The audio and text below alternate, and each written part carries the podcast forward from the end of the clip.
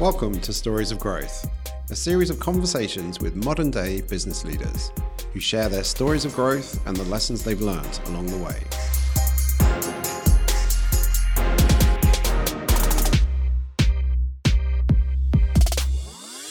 I'm William Rowe, founder and CEO of Protein. I've been helping businesses grow for over 20 years, and I've always been fascinated with the people behind these businesses, where they've come from, and what drives them forward. You know, I would say 20 years from now, non circular, non sustainable business will be akin to a war crime. A war crime. I think it's that level that we're pointing towards. For this episode, I sit down with Sam Conniff Allende, author of Be More Pirate and co founder of Livity and Don't Panic. He's on a mission for all businesses to find their true purpose and to get everyone else talking like a pirate in the meantime. This was recorded in our studios in Shoreditch. Welcome to Stories of Growth. Uh, very excited to have you uh, on the show. Um, hear about what you've been up to. Definitely been tracking your trajectory for the last few years, even though we haven't formally met. So I'm very good, very glad to uh, make your acquaintance in a physical form rather than following you in a digital form. Wow, tracking was interesting. I was suddenly had pictures of you with like camo on your face. Uh, I, 'cause I too have been uh, admiring from afar, which sounds more romantic than tracking, um, your success. And there is a lot of uh, overlap and intersection between our organisations. So it's very nice to Yeah. meet you properly too. Thanks Agreed. for the invitation. Thank you. So, Especially because previously I've thought of you as rivals. and now we're not. and now it seems we're not. Okay, Yeah, it depends, great. depends how this goes. Okay, let's live. Exactly. So let's start. Protein um, vs Livity damage. rap battles. oh yes, That's what we I've been need. ready for that. I think you're going to win on the pirate slang, but maybe we I'll can win re- on every kind of slang. My my bars are sick, mate. Um, let's start at the beginning. For those who don't know or haven't heard of um, you and Livity and Be More Pirates, maybe uh, let's just just lay it out in terms of um, what you've achieved so far, uh, and um, yeah, what people might know you for. Well, let's assume that everybody listening has not heard of me. Hello, everybody that's listening. It's nice to meet you too. There are not going to be no no sick bars, just in case you, you were worried and about to turn off. Um, um, we were just laughing beforehand. I've had a shit day, frankly, and you know how it is. I've had a shit weekend, then come into a shit day. It's Monday. It's the beginning of winter. I feel pretty dismal about it. So I don't want to lie, but I don't sometimes always feel like you've achieved that much. You know, I could list out a bunch of stuff, but what does it all amount to? What are you proud of, really, in this whole game? Um, I've consistently wanted to try and change the world for as long as I can remember. Like the beginning of Goodfellas, we, ever since I can remember, I always wanted to change the world. And that's always been the goal. And I'm, I'm What age? My dad died when I was really little, just to go completely off it. And I think I always had a sense that I wanted to put right what went wrong. What age were you? Five. How old are your kids? Five and two. Ouch. How old are you? Forty-five. Right. So my dad was in his early 40s and I was five. Yeah. And my daughter is also five, and I'm the exact age he was this year. Wow. And so it, it's definitely, Resonance. yeah, yeah, this year definitely. As I passed my birthday, which was when he died, uh, the thought of not being around in her life Yeah. from this point forward really sticks with me. And, and maybe ask the same question in a different way. I couldn't tell you what the fuck he ever thought, Yeah. or, or, or, or, or thought was good, or said he was going to do and didn't do, or how he felt about his achievements. All I can tell you is what he did. And it's made me really reflect on that, that our intentions ladder up to fuck all, and our actions are the only thing that remains. Mm. Yeah, without question. I don't think I'd got there before. I think, I, you know, I always thought it was, I, I was very predicated on the chat. Yeah. So this is a recent realization, or has it always been there? Um, I don't know. Children fundamentally reframe the world a little bit, don't they? They certainly do. When did you start? We started at similar times, didn't we? Livity and Protein. Yeah. You, you came a bit mm. after us. Well, I don't know. When do you guys start? He says. Uh, 98. Oh, right, you're going way back. You Yeah. knew proteins that. 20 years last year. God damn! Happy birthday! Congratulations. Yeah. Uh, no, I started Don't Panic in '97, Okay. There you Um, go. but Don't Panic don't like to admit that. Because Don't Panic is much more of a cool and uh, vibrant startup under the leadership of its founder and one of my oldest friends, uh, Joe Wade. Don't Panic is, I think, about three years old uh, these days, um, and constantly the vibrant, innovative new agency. Uh, and I started a very different, you know, print-based version of Don't Panic that was standing around outside nightclubs. uh, Yeah. a long, long time ago. But the DNA of trying to make a difference was there. I, I, I've been doing nightclubs for a while with this loose banner of "Save the World," and we don't know what that- what you know, what that, what that meant. We'd sometimes print it even on the tickets. Oh, really? Yeah, yeah. It was called Supernature, and there was this like, Wait, that was your club night? yeah, Where was that?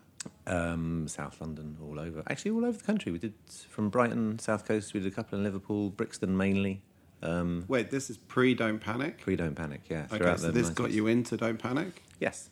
Yeah. Okay. Started doing. I was a chef, which wasn't to do with changing the world. That was just to do with making shit. I like making things, and moved out when I was eighteen. Needed a job chefing, paid for it. Put on a club night with some friends, and kind of fell. in Where love was this? That was in underneath the Doddington and Rollo estate on Battersea uh, Rise. There used to be a Kwik Save, and we did it in the basement of the Kwik Save Wait, what is this? on the Doddington Rollo estate. What year? Give me, give Uh, me, give me some It was the fifth of November, nineteen ninety-five. wow. Yeah. What was the lineup? Um, it was pretty fucking progressive for its time, actually. It's good. Thanks for asking. No one would ask that. Uh, it was Charles Peterson and um, uh, LTJ Bukem back to back. Wow. For, for 1995, it was pretty ahead of its time, That's right? a night. Yeah, That's still a night. exactly. It's still a night. I'd still go to that. Come on. Uh, and in the other room, we had Chucky. If you remember Chucky from Chucky's Yeah. Tunes, we had DIY Crew. So it was like quite progressive house and what was then known as intelligent drum and bass, which sounds Yeah. like a terrible name now. But yeah, it's fucking great. That sounds awesome. It was loads of fun. so this was this was the first night. That was Supernature's first real outing, yeah. Yeah. And then carried that on for four or five years. And then started managing some bands and managing some artists that I kind of picked up along the way. Yeah. And then fell into managing other people's venues. And then it was an interesting. Where were you? Were in London then? Was you must have been? 'cause this Yeah, yeah, great. Right. So you know. No, I came to London in '96. Uh, yeah, '97. I was in Dublin for a year. in Right. '96, and came into London September '97. And have you always been based around here? No, um, all around, but always kind of you know, coming here, but never living here. It took me. Here is Shoreditch, by the way. We're in some very, very fucking cool offices, right in the heart of the coolest place in London.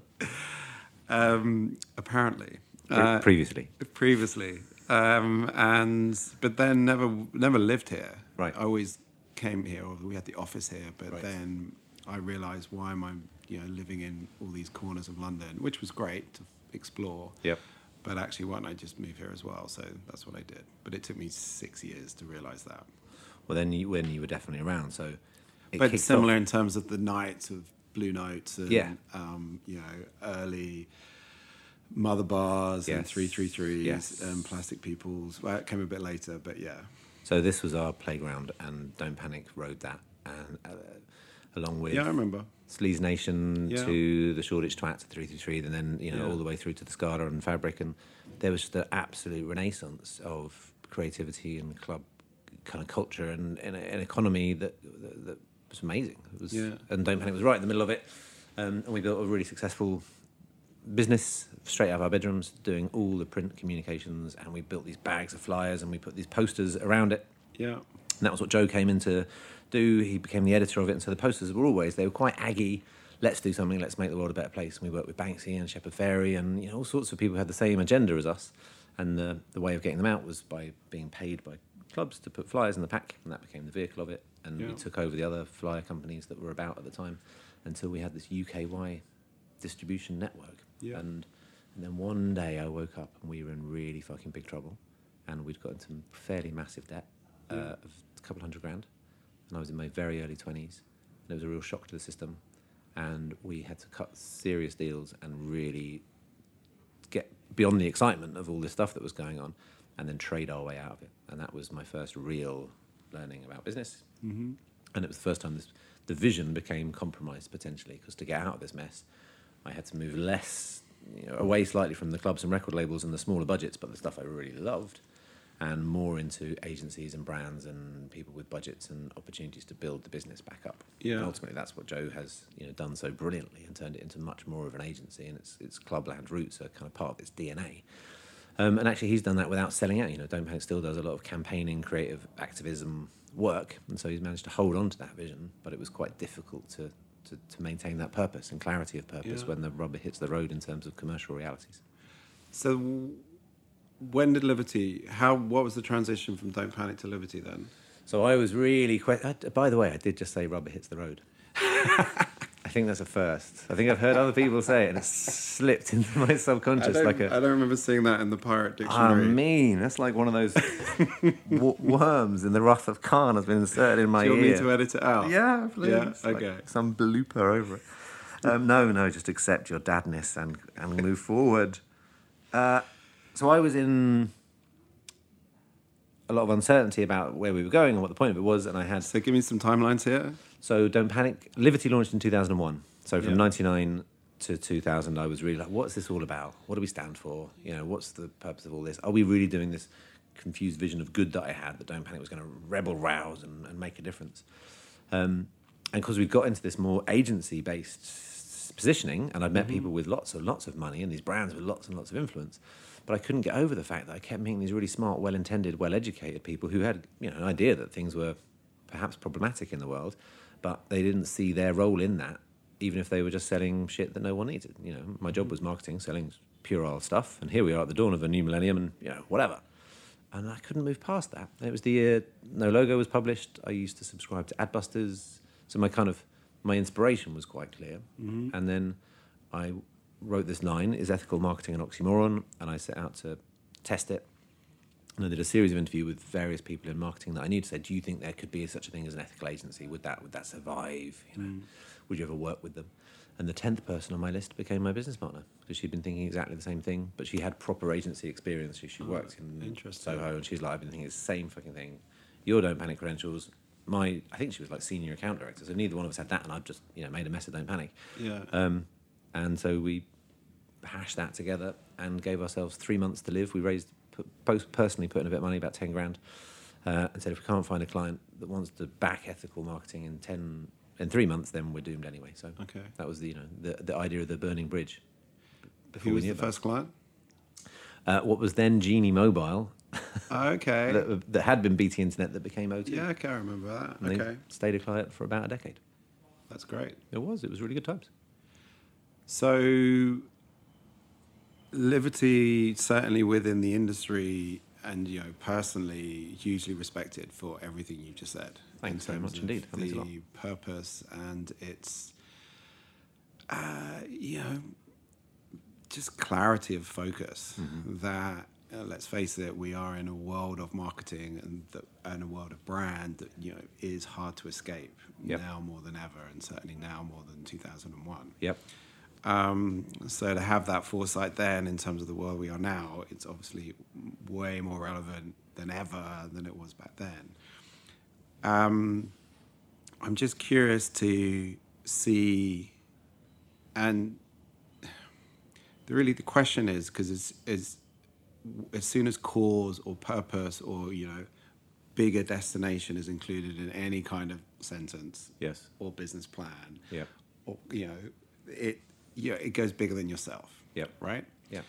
so the question really is then how do you feel in talking about achievements you know was there a, you know, a point where you said you know this is what we've achieved what we've set out to achieve with Livity um, and you know i'm just curious to see how that how that manifested over that time period uh, and you know inspiring various other businesses brands to follow suit Yeah. uh, just to get your thought of you know one of the early pioneers within that Yep. and really how you felt that's you know succeeded Um, thank you. It's a it's a good and honest question to reflect on, and I think that achievement. If you say this is a goal and then you set out to achieve it, you should be proud of achieving it. Um, but probably you should be more proud of what you achieved along the way. You know, the journey is the destination, to paraphrase somebody else's cliche. And real success is just a bloody mess, right? It, it, looks good when you got there and make a glossy post for Instagram or whatever else. Yeah. But the truth of it is, you know, late nights, lost friends, and uh, a lot of blood, sweat, and tears. So, and you change an awful lot in the pursuit of it, and you have to sacrifice stuff to get there. So, by the time you get there, you want something else. You know, and you can re- you can remember. I mean, all of us can remember. Hello, listeners. Can you remember when, you know, you once wanted what you now have, but now you've got it. Do you want any less? Do you want something else? And the the truth of Livity, yes, it was this high-minded ideal, but suddenly you've got a room filled with uh, the idea of Livity. By the way, is this uh, Trojan horse of marketing. Could you look and feel like a marketing agency for the industry to buy into you and bring us their money and opportunities? But then we will convince them to spend their money with us in a way that makes better the world. The very first campaign I wanted to pitch was to Nike, and it was to print condoms with "Just Do It" on them, uh, because you take the power of their brand into inner city young black men, typically who at the time wouldn't be seen dead carrying condoms, and that was contributing to an epidemic of, of, of STIs, sexually transmitted infections, in their community. Um, and Nike wouldn't go for it, and I learned a lot about Nike and their brand positioning because it would have compromised their brand of winning.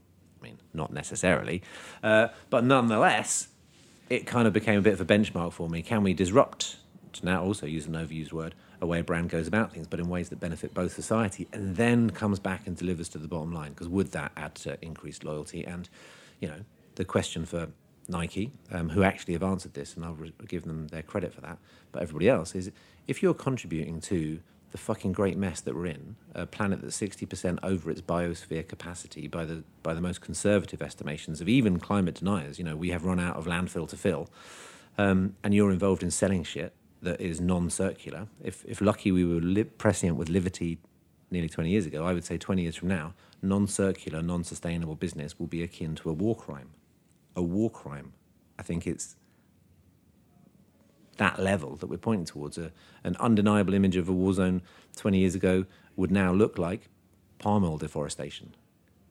And the advertising industry has a particular choice to make because we are a strategic point of intervention within our clients, and you've got a choice to make. Either you're going to continue helping them to sell shit that nobody needs, in which case you're the signature on humanity's own suicide note, or you're going to point out different ways and begin to understand what our role is in a less growth prevalent market. And those of you who are listening from an agency or creative or strategic capacity, that is your job. Um, you can deny it and you can say it's not and it's somebody else's and it's policy and anywhere else, but it's not. You know, we all have a choice to make here, and by we I mean you. We are in a fundamentally important position and we must use it wisely because time is running out. Selling more shit that the world doesn't need is heading towards being a crime, and uh, I don't want to be on the wrong side of that. So that's kind of I got there, didn't I, by you asking achievement. So that more people think a bit like that. That's amazing, by the way. Well, you you're clearly here, and you're part of that thinking Yeah, as well, aren't you? You know, you we- Hundred percent. what we were saying earlier on. Just so it's great to hear you articulate it like that. I just want to say that. and we're we're all in it. We were just talking about the you know the choices you make about the clients you pitch for, the the choices we make about the profit we have to eke out something, the choices you make when you pussy out from telling somebody what you know what's wrong. That you you come up with high-minded ideals and then you end up with compromised notions. You know, all of that is is going to sound a lot like we were just following orders one day. And that's not the role that we have to play here. Um, so there was a moment of achievement the the last year that I was CEO, and I think my new CEO, Alex Goat, who is doing a, f- a hot desk in Livity at the moment in one of the uh, spaces reserved for young entrepreneurs, and I hot desk here. Do you? I don't. This used to be my office that we're currently in. It's no longer my office. it's a good feeling, isn't it? Then Harry sold my desk out there as well, and that was a, that was a profound moment six weeks ago when I unplugged my iPhone dock, which was my only remaining signifier of actually where I sat and worked, and I took it home, and it's great. You're nomadic again. How are you feeling about that? Like identity, mm, so caught up in these things that we that we create. How do I feel about Yeah. it? I think it's great. You know, I'd much rather you know either one of my my staff or one of the co-workers here in studios fill it because Yep. you know I'm also not here every day. So, Yep. but I'm here as much as I can be, and when I am here, I I want to be talking to people. I want to be you know catching up with people. Is there something I can help with, or you know, be available? Yes. Full stop. Not. head down working, and also the reality of actually when I need to do some work, um, you know, write a plan or review something, I actually find it way easier not to do that in this environment. For sure. So, and you know, we've accommodated that for people who are in this environment in terms of private rooms or you know other zones. But it's How do you feel mm, being not needed? it's great. Yeah. Yeah, Deep down, have you ever felt like I mean, to quote a Sad, sad. Bransonism of like the first rule of being a boss is to make yourself redundant. yeah? Um, yeah, it's what you, I mean. It's what you've got to get to if you've got. a I know it's what you're supposed to get to, and I know there's good Branson quotes that we can tweet at people, but like, honest to goodness, right? Deep down, did you always feel proud about that, or was there a moment that felt different? Well, okay. Did I feel different? Um, no, no, because to me, in terms of well, a creating a business, or the, I mean, our studio's business is a part of the overall business. That, of course, you know, I'm close to, and you know, I'm, I know what's happening, but you know, I don't need to be involved day to day. I mean, that's great because I've got a great team and they're doing great things, and you know, that is was you know still is future will be the plan and you know that just enables you to think about other things and prioritize other routes Well, this is real leadership, people. if, if you're out there and you want to invest in a business, invest in this man because that is real leadership. Fucking hell. And I don't think that's the majority of people. I felt confused, conflicted. really Yeah, totally. I look out on Livity and I think how well it's run. Alex and the team are doing an amazing job. When no one's losing any clients, no one's crying, no one's running around in flames. And I'm like, fucking hell. is that what it was like when you were there Yeah, that's how to fucking run a business. and I miss, I, I think that, uh, you miss that oh, yeah, I do. In that level of chaos Shooting for the lies some creativity. I, Yeah. I, uh, there was some, you know, groups of young people that we worked with in my time that made us deeply unprofitable and were really problematic. And I, and I miss them, and I think Livity misses them. But Livity is a far more structured, better run business that works with more young people than ever before. So you make choices about it. And yeah, I'm conflicted by that all the time. Wouldn't it have been better if I'd done this, or should I still be? Yeah, I, I have never, and, and I'm fucking proud of them, and I'm proud like a parent. Uh, but I'm a bit of a busybody parent too, probably. And so I, I had a really long period of not being in the office, and then I had to ask them if it was all okay. Can I sit in the corner? i'm not going to get involved with anything which Yeah, is, yeah, you know yeah, can i just sit and they don't. here? They don't let me stick my nose into anything. They're really, they're much more grown up about it than I am. Um, but yeah, you're so and you're much more grown up than, than me too. don't get me wrong i'm still like You're like Branson what's, levels. what's that on the whiteboard it's like what, what's who are you meeting Still, respect to the Branson level. Have you ever met him, what's that? Branson? have i met him? No i haven't. I can't work out whether he's genuine or not either. what do you mean? Well, it's just so, um, you know, his story is so inspirational and he's so polished, and to follow him, you're like, you know, like the Virgin come came top in a recent poll of ethical businesses in the UK. Virgin, okay. Fucking profit mongering, national health damaging, train bastardizing, you know, fucking Virgin, you know, massive PE company run by a bunch of shallow suits, ripping. no, Sam, and say what you really think I mean, that's the business model, right? Yeah, at the top of it, there's this guy that we love, and I mean, I respect him, read his books, totally admire him, look up to him, and, and still hold him in they this came regard. top of, of ethical, perceived ethical businesses. Ethical. How are we defining ethical? Uh, your perception is this is an ethical business.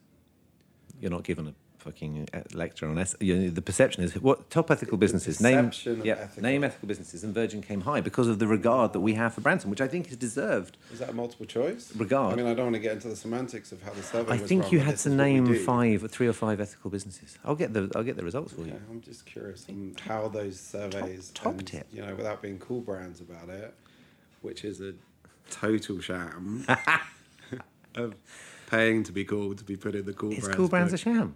You didn't know that? No, I didn't know that. Oh, Sam. Jesus, I only just discovered that you have to pay to be in a certain retailer whose name I shall not mention because it's the most trouble that I've got in so far trying to get on their shelves. But Let's not mention that. They're a little bit- um, But no, cool brands is yeah. The only people in there are paying to be in there. There's no like. But that's that's just, that's just crazy because if you picked up a newspaper in the last three years, all you'd see is Virgin get lambasted for you know, and fined and lose their contracts. You know, so there's obviously something not going completely right. Yeah. Uh, and then yet that, that's where they top.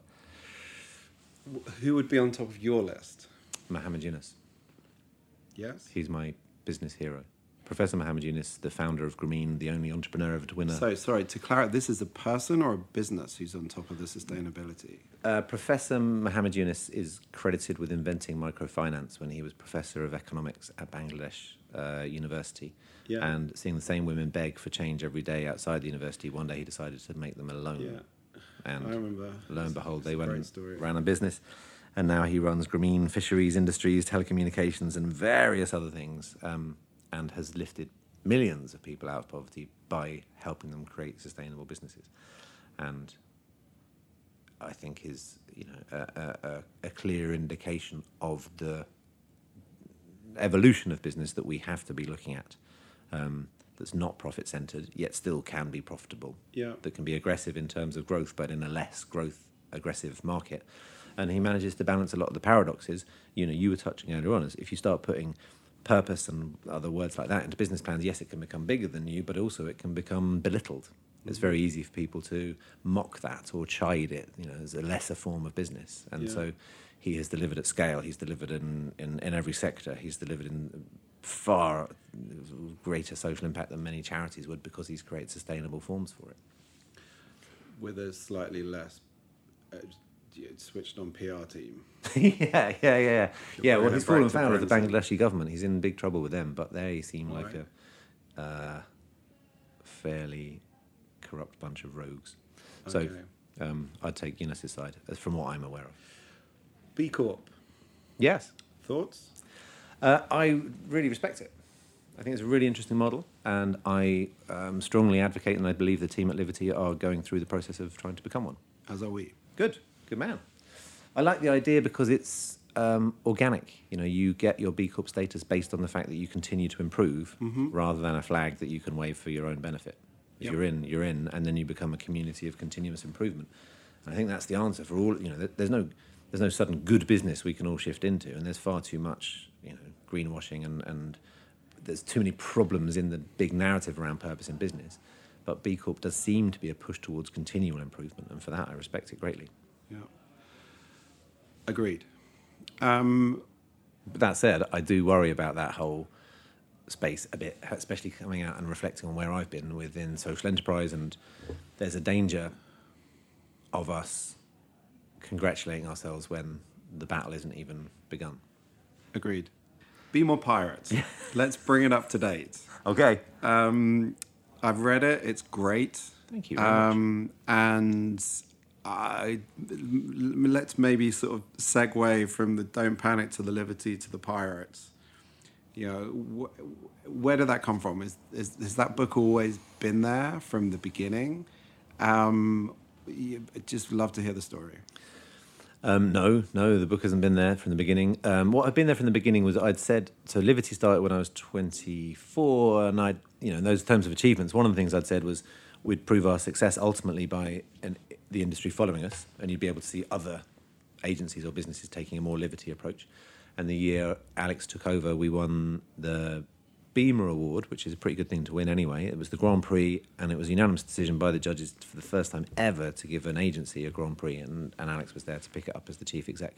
So that was one of the few times you really felt, I really felt, achievement, that the model has had an industry wide I- I- impact. Um, By your peers yeah, and by your clients and by the industry at large. unequivocally, regardless of my desires to say, you know, you lot are all based on us, you know, you should have done that. Regardless of all of that, an independent group unanimously decide that there's been an, in, you know, seismic shifts. That's what's important to us now, isn't it? You know, not just tokenistic stuff, but seismic shifts, and from which we're unlikely to go to go backwards. So that's that's good. That feels like there's legacy in there. And part of my then fear of moving away from Livity, whilst we're being honest about that point, is me moving away from that legacy because um, that's one of the things I can actually put my fingers on and say I'm proud of that. But in you know like now I can. I, I met someone that works at Don't Panic on, at lunch on Sunday at a big lunch. And they didn't even didn't even know my name. There's no bust of me above the door. How did that make you feel? a bit confused. Um, and I would never, you know, Joe's run that fucking thing for nearly 20 years. He's done an amazing job of it. Like, last thing they should do is, you know, just call me out every Monday morning. Remember the founder. Uh, but, you know, nonetheless, what will my daughter ever know of that? You know, and I'm a bit um, distracted by that thought. Still got some of the Banksy posters. yeah, I have. Yeah, yeah. I'm waiting for them to fetch a pretty price. no worries, mate. Got every one of them. Uh, and so that year, I'd said right from the outset, which hey, we're going to change. Which year are we in now? I don't know. When we began Livity, one of the things we'd said was we're going to look for success being an industry shift, and we are That going was, to that was the KPI. That was the go- that was the 2001. goal. in the original business plan when it wasn't called Livity and it was for a time called Shit Hot. It was yeah. domain name. I like the way that com- I've, company name. I've admitted that to my previous rival. I've done, never rarely admitted that truth, but yes, we came up with the worst agency name on earth. so if I look on Companies House records, that No, was no, registered no. as that. No, the business was originally registered as Universal Exports because that is the name James Bond used to have on his business cards. Ah, suave. I've always treated this stuff really, really professionally.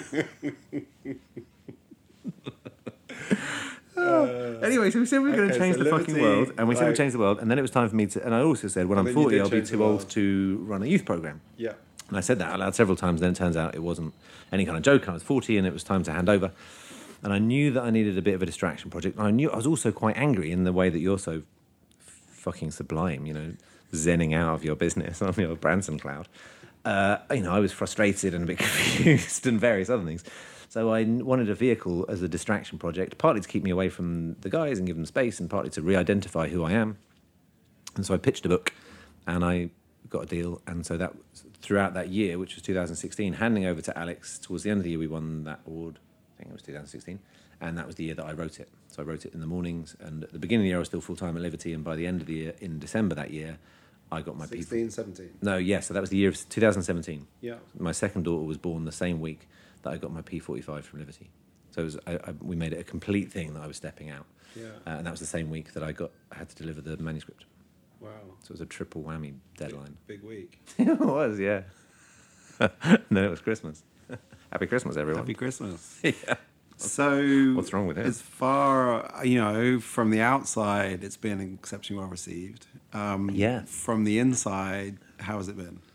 This is your first book. Yes. Well, the the the book I pitched was a really boring book. It was it was a miserable, horrible uh, book called Purpose First, and it was like a really worthy hand wringing argument for the uh, the necessary evolution of capitalism. Okay. And the kind of points I was making earlier on, I suppose, um, that unless we do something drastic to affect this business model, which, let's face it, for the latter part of the 20th century has been based on a singular business model, which is exploitation, point to me the business that hasn't in some way been based on exploitation of the world's natural resources or of human resources, Yeah. you know, of the creative process or whatever. You know, that's what we've really built these profitable ships on. Now we've realised that's bad.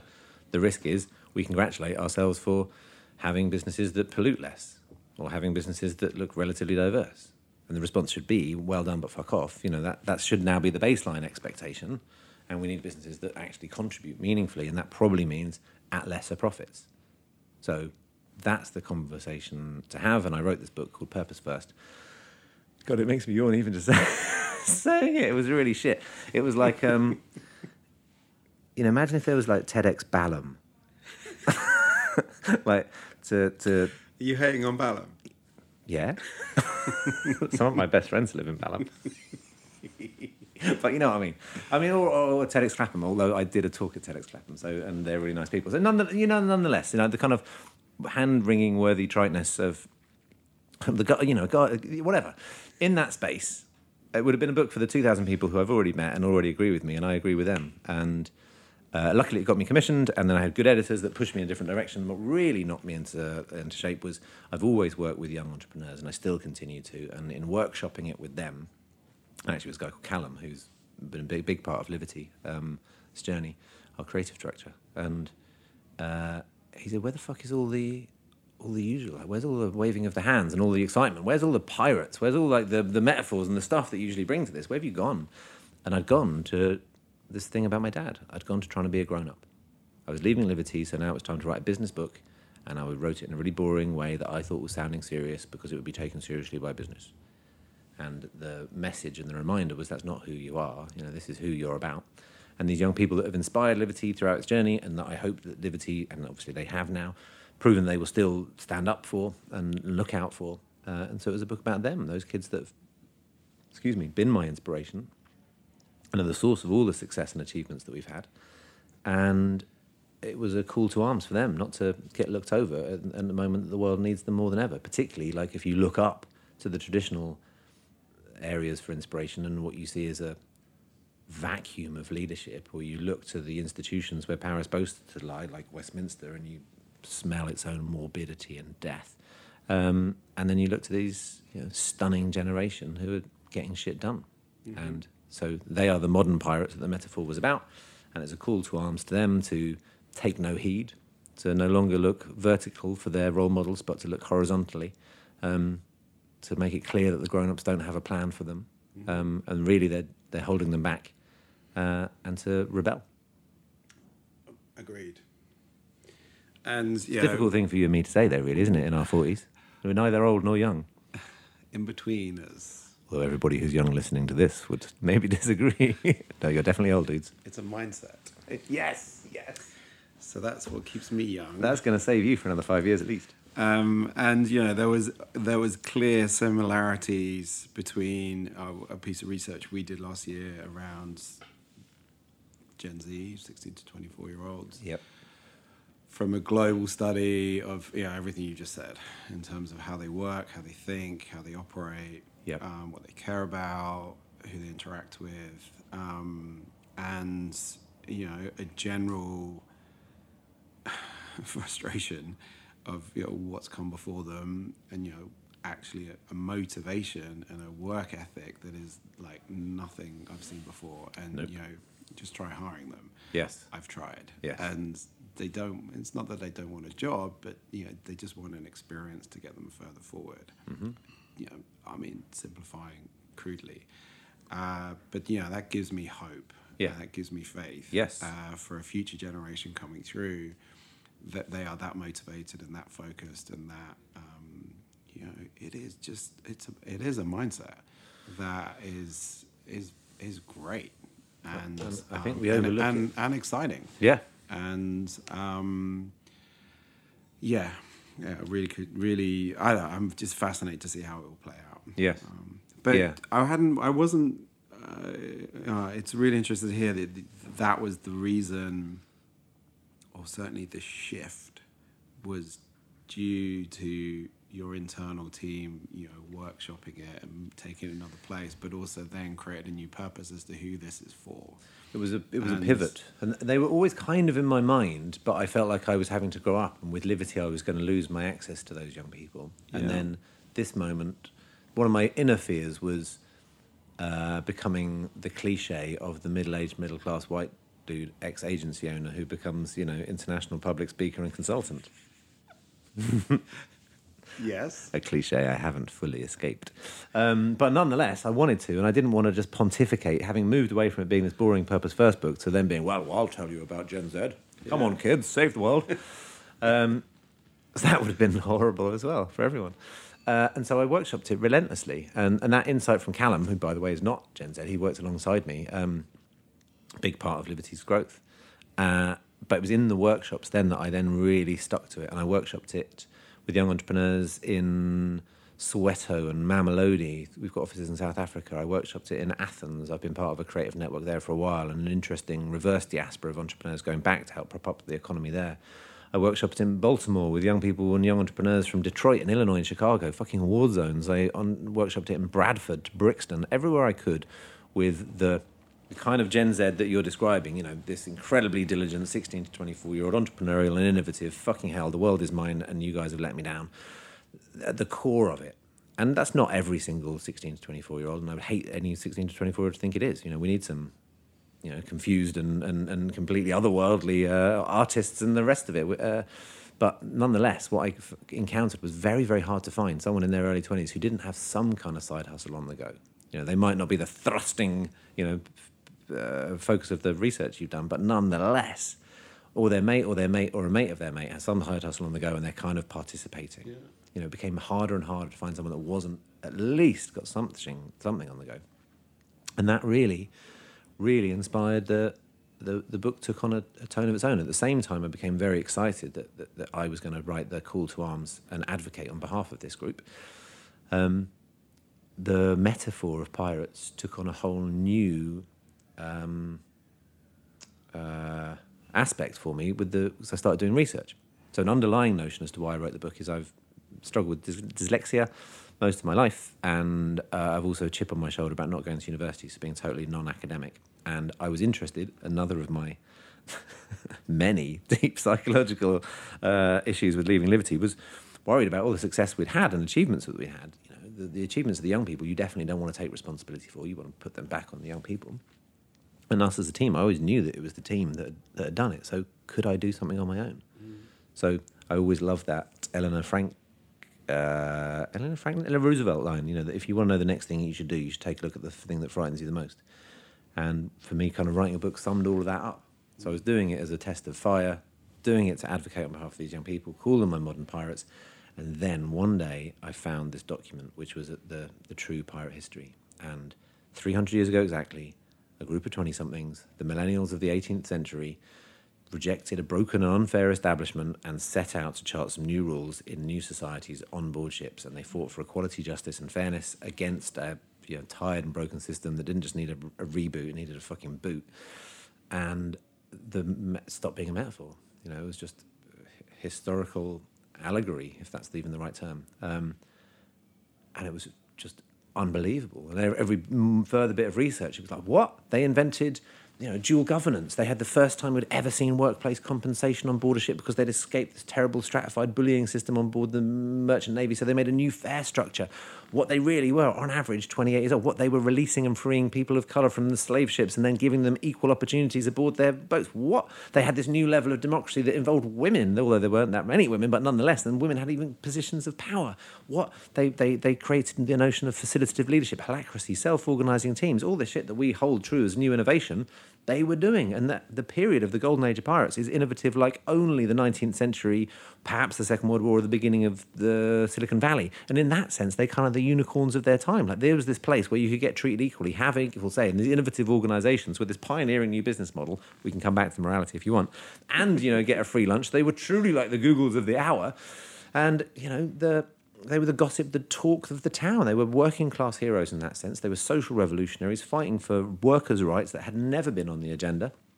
And they became such a threat to the powers that be and the nascent democracies in what was about to become the age of rebellion because they were the petri dish of rebellion. They, the ideas were so successful and so many wanted to join them that they took the, the organizational structure off boats and onto land and created this community. It was a proto democratic republic that survived for a decade, proving that there was a way of working that the, the, the establishment at the time was denying.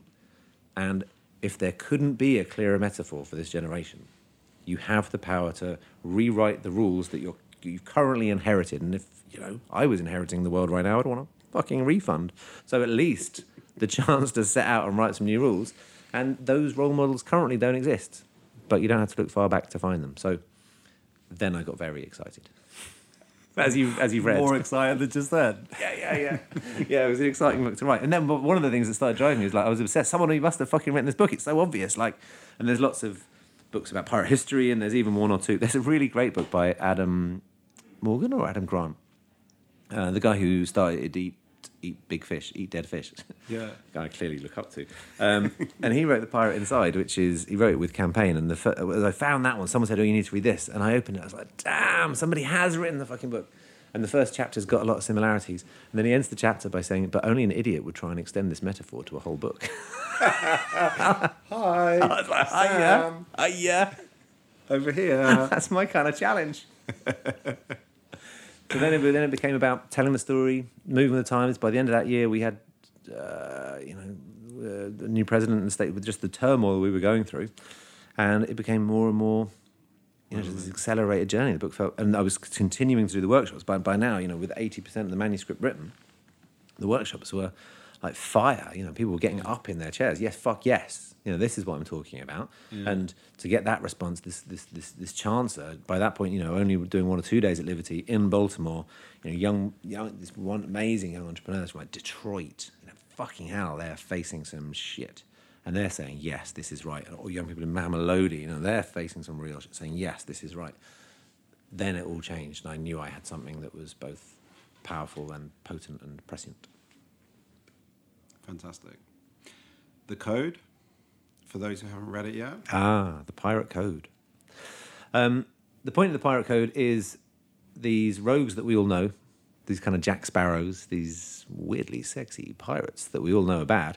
Um, the biggest surprise about them all is that they were deeply accountable. And their organizations were, organizations were so successful over such a sustained period because of this level of accountability they had. And that was due to the Pirate Code. It united them all, it was a law, it was, it was diligently upheld, and it was punished in the most gruesome ways. Uh, and my advocation is for a Pirate Code 2.0 Which is? terribly glib to stick a 2.0 at the end of anything I know, and rather 2005. But you know, for the for the for the mass that I hope to reach, I hoped it would do its job. The Pirate Code 2.0 is is for you to write.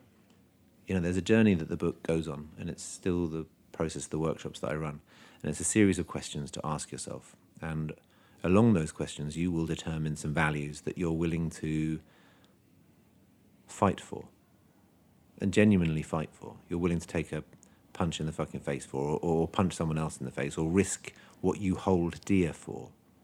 And that's truly what this comes down to. The notion of rule breaking isn't breaking rules for the sheer hell of it, it's about rule remaking. But that can't be done without some breaking in the first place. So, knowing that it's the right thing to do to do the wrong thing takes an awful lot of guts. We all follow principles and precedents. Being the one who stands up and says, I'm not doing this, and risk losing your job, or risk shame in front of your peers, or, or risk losing your income and, and you have a family to support, say, I'm not doing this, this isn't right, is the choice that we were talking about earlier on. And this is the choice of, of the guardians of anything. Are you going to just follow orders when you know what we're doing is wrong? Those guards in the States recently had to put children in cages. You choose to follow your orders. Of course, there's life and there's context and everything around it. Or you choose to break the fucking rules. And I believe that we're going through some very historic times, and these questions are likely to be asked of all of us. Are you just going to work on that brief then? Are you going to take that, I don't know, let's name names, Exxon Mobil brief? Will you take the KFC chicken brief to increase, you know, an average purchaser from twice a month to four times a month? Are, are you going to just continue to make that pointless landfill-based product, you know, or are we going to push our greater creative and intellectual uh, ability towards you know some of the solutions that we need that we clearly don't have any fucking other answers or leaders for. And in these choices, in these times, I think that's where you decide. Do you want to end up a pirate legend? Do you know what the values are going to be that you're willing to fight for? And is that how we begin to rewrite society? Yes, it is, because that's the answer at the end of the book that I discovered. I went into it thinking those kind of quotes about what's that the, the famous Margaret Mead quote that the the only thing there's nothing more powerful than a small group of thoughtful, committed citizens. It is, in fact, the only thing that has ever changed the world, or words to that effect. And I would have thought that was a bit of a glib Instagram Insta quote before. And it's just fundamentally true. I've studied this, I've studied all, all the rebellions and revolutions and the great rebels of history. It all begins from a small group of us having an idea and then committing to create some change and being willing to fight for the values that we hold dear. And in these times when values are, you know, cheap and, and Questionable. questionable and, you know, we need instant responses, I think these questions are going to become really important for us. And so the advocation of some useful practical rebellion is where the book is a beginning. And I'm arguing for professional rule breaking in our daily jobs and, and roles. And professional rule breaking, for the record, gets you nearly fired, probably once a quarter. Uh, means that you're pushing it just about enough. you're doing something that's changing something. If you're doing that, then chances are you're going to be ready when the time is upon you. Who are? Couldn't resist, I've could he? he couldn't resist the do- dodgy pirate accent. so, fellow pirates, I name a few. Um, my favourite classic pirate would be Anne Bonny, um, who w- one day soon will have a, a film, uh, incredible story of a woman who had to dress as a man to become the get onto the pirate ship and then becomes the true pirate queen and legend, leading fearlessly from the front, taking on all comers, and undoubtedly the only female in her position at the time that was regarded as equal capability and intelligence and paid equally by her employer. Um, and the current pirates, uh, Malala is the first one called out in the book, uh, which surprises a lot of people that she would qualify, but she fits neatly into my framework as uh, rebels who break rules not for the sake of breaking rules, but to write new ones, um, and is willing to fight for her values and create organisational networks in much the way pirates did, that avoid scale, and then ultimately as a master, mistress storyteller, um, to make stories that send ripples around the world. And those are the principles of, of pirates, whether they be classic or modern. Any others Um, on your fellow crew members? Yeah, uh, I mean, I've ended up coming up with a framework in the center of the book to define pirates because a lot of people will say, "Well, what about Somali pirates? And what about Donald Trump? Isn't he a pirate?" and uh, so on and so forth. So, I've used what I perceive as being the way that the golden age of pirates, this pronounced period of time, how they brought about change, and then once I laid it into the 21st century, um, Chance the Rapper fits the bill. Um, you know, becoming the first ever artist to win a Grammy without a record deal. Snap goes the music industry's business model, um, and any other young person aspiring to a record deal. And here you've got somebody rewriting the rules and proving their ability and their independence, allowed for not just a greater creative freedom, but also a political one and then a financial one. Um, right through to close to home, uh, Kresse Wesling's one of my favourite uh, kind of UK based pirates, the pioneer of revolutionary reclaimed fashion. She has single handedly, actually, with her boyfriend uh, Elvis, um, the other half of Elvis and Kresse, she started out with fire hose, which is one of the biggest contributors to landfill because it has to be regularly checked and then sent away, and it doesn't biodegrade because it's fire hose. Uh, and she's zeroed all fire hose going to landfill by turning it into sustainable luxury products. The major breakthrough came when she got one of her products on the front cover of Vogue. It's now only stocked in the most high-end boutiques, or you can order it direct.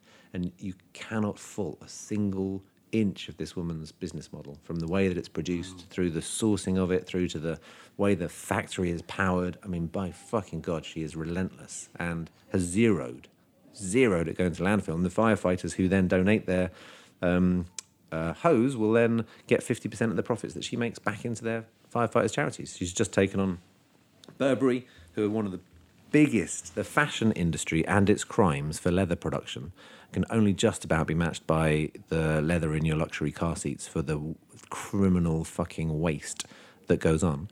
Um, she just tied up a five million pound deal with Burberry to tackle it head on, and the nerve it takes to take on what is you know a very preoccupied industry who's quite closed about these things, you know, is huge. And she's rewriting the rules of, of business Yeah, that's great. she's legendary. If you want to, uh, uh, if there's if there's a handing on of the baton to a future guest, Kresse Wesling. Well, that was my last question. No way. way. yeah, no, it is. But let's. You've already answered it, so we can answer some more before. Um, just, and I'm conscious of time. Um, maybe Yeah, just. how long's your podcast? It wasn't. It's not 35 minutes anymore, is it? No, it's not. Are you, are you still listening? It's 53. Do you know why the optimum time of a podcast is 45 minutes? No, it's your length of average commute. Yes, exactly. The length of the average commute is an hour. That's the most that human beings can tolerate. After Okay, which, got seven minutes left. well, no, because 45 minutes is the bit for listening. Because there's the f- fiddling around, getting out of the house, getting to the bus stop, doing Oh, whatever. okay. Then there's the period of time your headphones. exactly, fucking headphones. Then there's the bit where you're listening, kind of checking emails, as you are probably right now, doing something. Except now you're at 53 minutes. That means you probably just arrived at work or partly at home. Will he shut up? Can I can I finish and do something else? Or I'll just stop listening. Uh, but it's changed, right? So in the days when only horses were available to us as transport, 45 minutes was as far as you get on a horse. And when Hyperloop becomes real, then you'll travel as far as you can get in 45 minutes. It's the time, not the distance. Where do you? How far do you get on Crossrail in 45 minutes? I don't know. I was just thinking if someone in the future is going to be listening to this podcast, like, what? like? Fucking a Hyperloop? What? What? I just arrived at Mars. Amazing. Um, just to close it up in our remaining few minutes. Um, Try and shut me down. uh, really just- cheered me up, though. Oh yeah, oh, Yeah, this yeah, is yeah. good. I haven't even broken into the whiskey yet. I know, but I feel much better. Okay, I'm rum. Sorry, we're talking keeping it pirate. There you go, right? It's a good, it's a good message, isn't it? Sometimes, literally, a cup of tea and a chat. There you go. Someone being a bit interested in you feeds your ego. Tea is good, and I feel good about the world again. awesome. There wasn't any rum in that. No, no, no. It doesn't need to be. It's just a you know, a chat and a cup of tea. It's the You know, power of these things lifts you back up. always, always important. I I quickly going want to. I'm always there for you, man. I'm always there for you. Thanks, thanks. We've only just met, but you know. Ex-rivals, best I friends. want to touch briefly at the end. You mentioned dyslexic. Yes. I am fellow dyslexic. Right. and had a good chat with Pip, who is also. And um, just want to end in terms of your, you know, how you feel that's defined who you are, and you know, a profound story about your dad, um, and you know, the the sort of the missing piece in terms of driving a purpose. Yep. But where does, does that, where did- where was dyslexia in that in terms of you, the creation or the definition of who, who you are and where, where you where you're charting yourself to go? I sometimes think that's what kind of makes up, and it's interesting, you know, the backbone of this conversation being some of the questions about success and achievement and not really being able to squarely answer those things. Overcoming suffering, not to put too grand a name on it, is partly what drives us, isn't it? I think. And trying to end or, or, or balance, manage the suffering that you feel is kind of what we're going for. And that's really complex because that's hard to get to, and we do so much that contributes to it. Um, yet we're, you know, we're hardwired to do that. Originally, we're we're we're up, we're made for a fight. We're more made for conflict than we are for anything else. And now we have less saber-toothed tigers to run away from. We create conflicts in our lives. And I am deeply, you know, when I have asked myself some of these questions, fairness is really the value that I will fight for. I can't walk past unfairness. You know, it annoys the hell out of my wife. Um, I'll stop and defend someone if I think it's unfair. And I feel I was unfair. I feel it was unfair in my life to lose my dad. And I didn't realise that through the dawn of Livity that I was trying to put that right and putting it right in other young people's lives. And it wasn't until I tried some psychotherapy who, you know, I went into with a lot of cynicism and to put me in my place, she pointed out that I was like paragraph three in her textbook, you know, classic savior complex, which really did put me in my place. But it ended the nightmares. Uh, and so I think a lot of it, a lot of life is that, isn't it? You're fighting to put right what you feel has been done wrong to you. And dyslexia is one of those. Mine was not diagnosed at school. You just had to kind of get on with it. You know, there's still words that I just f- fundamentally can't spell. Doesn't matter how you just approaching like, what's this mess of letters? Without Grammarly, Grammarly is my first real relationship with AI. Uh, Grammarly helped me write this book in ways I can't fully express. In the same way that you know V helps me run better. You know the little AI moments that are beginning to surround you. In fact, fucking, it's true. Grammarly didn't get a credit in the book. Grammarly, I'm really sorry. You should have had a credit in the book. You're crediting him now. Yeah, okay. Um, wouldn't be able to get there without it. And Yeah. what is it, you know? So yes, that was. But the same goes for not going to university. So one's tragedy, no one could have done anything about. One's dyslexia, I think you're born with that. Um, one's not going to university. Those were choices of my own, but they all feel like wrongs, and I've then found ways to try and put them right. And I think that's the backbone to what we're, what we, what we try to do as human beings. We're here to fight. I think, and fight. To, hopefully, not uh, spend life in eternal conflict. Fight to put things right and make it better for those who come next. That's the benevolent side of it all. But sometimes it's just fucking fight, isn't it? I completely agree, and Pip summarizes it accurately into a single word, which is resilience, in terms of the well documented leaders or creatives or any personas um, uh, with dyslexia. And they just always had to fight and push and struggle that little bit more Yeah. and you know that is an inherent quality which I hadn't even really. And, you know, Pip was sitting there a few weeks back having a similar conversation, and I don't know. It was she, she summarized it so well, um, and even on my side, I was like, that that's it.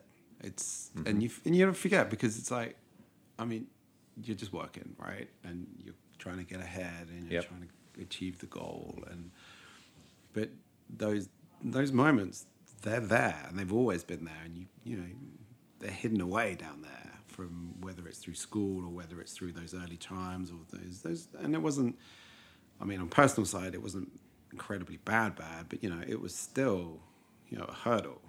You know, that's a hurdle that not many other people certainly in my class or in my you know surroundings because obviously you didn't talk about it whereas now it's way better because everybody's talking about it. Yep. and um, yeah, it's that resilience, and that's a you know, you, you know, if you're born with dyslexia, that's that's the you know, that's the other that's the result of it in terms of actually what you do about it. Do what's Pip's point? Do that, that dyslexia breeds resilience because you have to get on with it. Yep, exactly. Hmm. And talking about being a fighter and, you know, having, and this isn't about a big cause that you're fighting against, this Yeah. is yourself Yeah, in terms of getting your head around those words or making sure you stay up with your classmates in terms of the progress. I think it. Yeah, there's something really, really in that, and I think about it in my daughter a lot. You know, the because for me, resi- resilience eh, is a. We were talking about culture earlier on being an overused word, and I think resilience, not giving up, and that not killing you, is really important as a skill. Being able to take those knocks and then turn them into strengths, Yeah. and and it's something we're never ever taught. You know, you're either taught to give up, or you know, see people around you. Depends what you, how you're socialized, really. Or you see somebody who turns, you know, the knocks that you get and turns them into strengths. And I think that's that's so distinct that resilience almost doesn't doesn't do it justice. And it's such a useful trait if you can. I think of that about my daughter. How do we, you know, things she wants to give up and she wants to run away from. How do I not become like overbearing dad? You know, go on. But how do you kind of ingrain that sense, and is it naturally found? So there's disproportionately high number of entrepreneurs that are dyslexic, Yeah. as there are criminals. So one that's Not necessarily the same category. well, there's a dysle- disproportionately high number of entrepreneurs in prison. Much higher in the prison population. It's about twenty percent of the prison population have been entrepreneurs. Proportionally, what is the proportion of dyslexics in prison? Um, well, it must be at least twenty percent because there's the, the high rate of entrepreneurs in there. So, question: Who the fuck came up with the word entrepreneur? Because that is definitely one of my hard to spell words. I hate it as well. Fucking hell, right? with guarantee. I can't spell necessary, and I can't spell necessary or professionalism. I can never. And these words are so important. But I can't be professional. But who came up with entrepreneurs? They're like, fuck it, right? We're going to get those fuckers. We'll come up with the hardest word for them to spell. For all those dyslexic entrepreneurs. yeah, yeah, yeah, yeah. There you go. Yeah, It doesn't make any sense. Okay, on that note, I think we On are that- definitely at our hour, hour and two minutes. I hope you're not late for work, guys. Um, you've already answered my final question. Well done. Um, so my I like to be ahead of the curve. uh, the penultimate question, now the ultimate final question is, how can someone find you?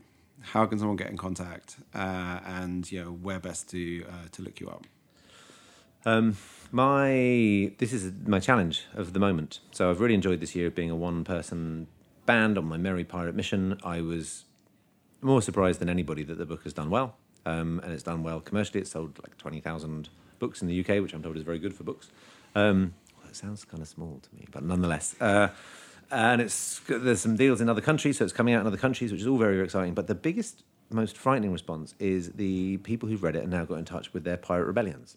So the first one was a young woman who wrote to me and forwarded me her resignation letter, saying, "Right, I've got halfway through your book. You're fucking right. It's time to make a change."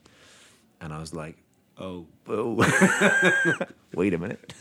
As I just explained, my reasons for writing the book were, you know, quite, quite complex. Um, and yet, of course, in at heart, it's an advocation for rebellion. But I didn't expect you to actually rebel. Uh, and the next day there was another one. The next the day following there was two. And there's "I- I've given up my cushy corporate job. I'm going to start a social enterprise. To just like fuck it, you're right. I'm going to take on the gambling industry uh, with expanding foam in their machines and you know great, sublime, sophisticated, all sorts. One a big rebellion around dyslexia is forming, and I've got hundreds and hundreds of them. In marketing terms, by my count, I've got just about like two percent return on rebellion which you know for an on-pack promotion is pretty good, mate. Uh, but I've got That's your metric. I don't know what metric to have. R O R O R. See, I like it. dad jokes. Uh, and I don't know how else to measure it. I don't know what the fuck to do with it. So yes, please get in touch. I'm really easy to find. Sam Conniff Allende. I'm the You only. don't know what to do with it. I didn't set out to start something. I wanted to write something, have a bit of a different life, and be Didn't an set author. out to start something called like create a rebellion. Yeah, I know. You know, speak to my therapist. Uh, anyway, so I've got hundreds of fucking pirates wanting to start rebellions, and if this has spoken to you, then do get in touch because I've just committed to start the fucking rebellion, and I've just found some money, and I'm going to advertise this week. I haven't told anyone this. Um, Oh, you are? for a community manager to come on board, full time role. I've got about 50 grand, so I can afford someone good uh, for a year's salary to help me turn what's really, I couldn't claim as anything more than an active audience, many of whom I've not replied to, so I'm really sorry. I just couldn't stay on top of it all. Uh, but in your hundreds, I'm about to now find a way, and we're going to do a meetup in January. We're going to do an online place where we can share their stories of rebellion and try and make more of it. This is going to become international because the book's out in uh, numerous markets, with America coming first. And deep down in my massive imposter syndrome about this whole thing, I don't believe that it's going to have a similar response in other countries. But my logical mind tells me that it probably will. So, uh, if you are in any way inspired or interested by this notion of breaking the rules, or frustrated that the rules that we've got, you know, provide some challenges, and you want to step out and do something different and take that risk, then join the people who's decided to start going late to work, or you know, throwing away the rules of meetings, or you know, doing all the sorts of crazy things that have got in touch, and join the fucking rebellion. How do they contact you? BeMorePirate.com or at BeMorePirate on all of your favorite social media handles, apart from Snapchat because I'm too old for Snapchat. Sam, this has been a pleasure. I'm uh, mostly I'm glad that you're now happier than you were when you came in. I really am, Even really if that is just one little thing that we've done the re- the last hour. Um, and yeah, it's been fascinating talking to you. I wish you all the success in your rebellion. Um, would love to come along to your rebellion. What do you call a group of rebels? Mutiny. A mutiny, um, obviously. and um, yeah, wish you every success in the future. Thank you very much indeed. I've really enjoyed it, and you have uh, unequivocally cheered me up. And anyone who's feeling a little less cheery today, go and have a chat with someone you don't really know. chat to yeah. yeah, come and chat to Will. It's great. He's got a really nice office. It's loads of booze, and he makes a nice cup of tea.